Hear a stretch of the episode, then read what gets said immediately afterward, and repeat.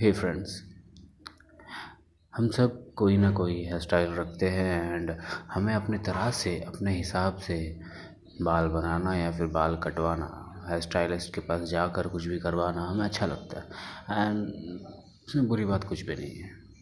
लेकिन when it's comes to professional professionalism professionally अगर देखिए, अगर आप कहीं जा रहे हो इंटरव्यू पर या फिर कहीं और किसी जगह पर जहाँ पर आपका ग्रूमिंग जो है, आपके चांसेस बढ़ा सकता है। आपके सिलेक्शन का या फिर क्लोजिंग का या वो डील होने का तो हम में से कई सारे लोग वो कर नहीं पाते। क्यों? उसकी वजह ये है कि हम उस हेयर स्टाइल को ज़्यादा प्रायोरिटी देते हैं या फिर वो हेयर स्टाइल हम करने की कोशिश करते हैं, जो कि एक्चुअली सेट होता ही नहीं है।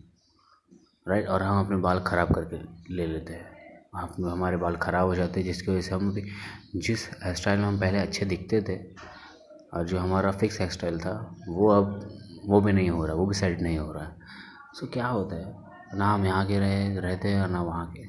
तो जब हम कहीं इंटरव्यू पे या फिर किसी मीटिंग या फिर किसी डेट पर जाते हैं, कुछ भी ऐसी जगहों पर मीटिंग के लिए तो क्या होता है, हम अपना हेयर स्टाइल सेट नहीं कर पाते और हमारी ग्रूमिंग ख़राब दिखने लग जाती है, और हम कम अच्छे दिखने लगते हैं।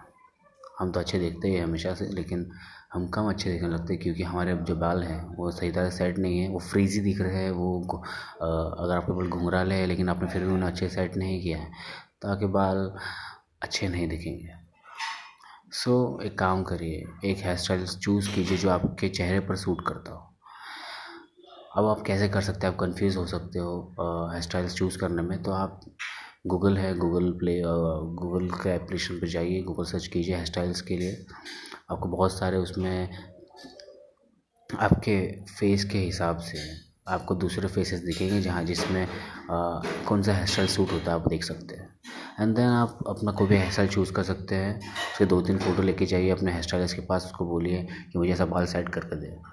ज़्यादा पैसे नहीं लगते हैं डोंट वरी कोई भी बाल काटने वाला आपको हेयर स्टाइल सेट करके देगा। ओके सो जाइए एंड देखिए कि आप कौन सा हेयर स्टाइल जो है वो अपने लिए चूज़ कर सकते हो जिसमें आप अच्छे दिखते हो। एंड देखिए नेक्स्ट मीटिंग जो होगा आपका वो थोड़ा अलग होगा। एंड बोलिएगा मत कंपनी बारे में नॉलेज ज़रूर रखिएगा।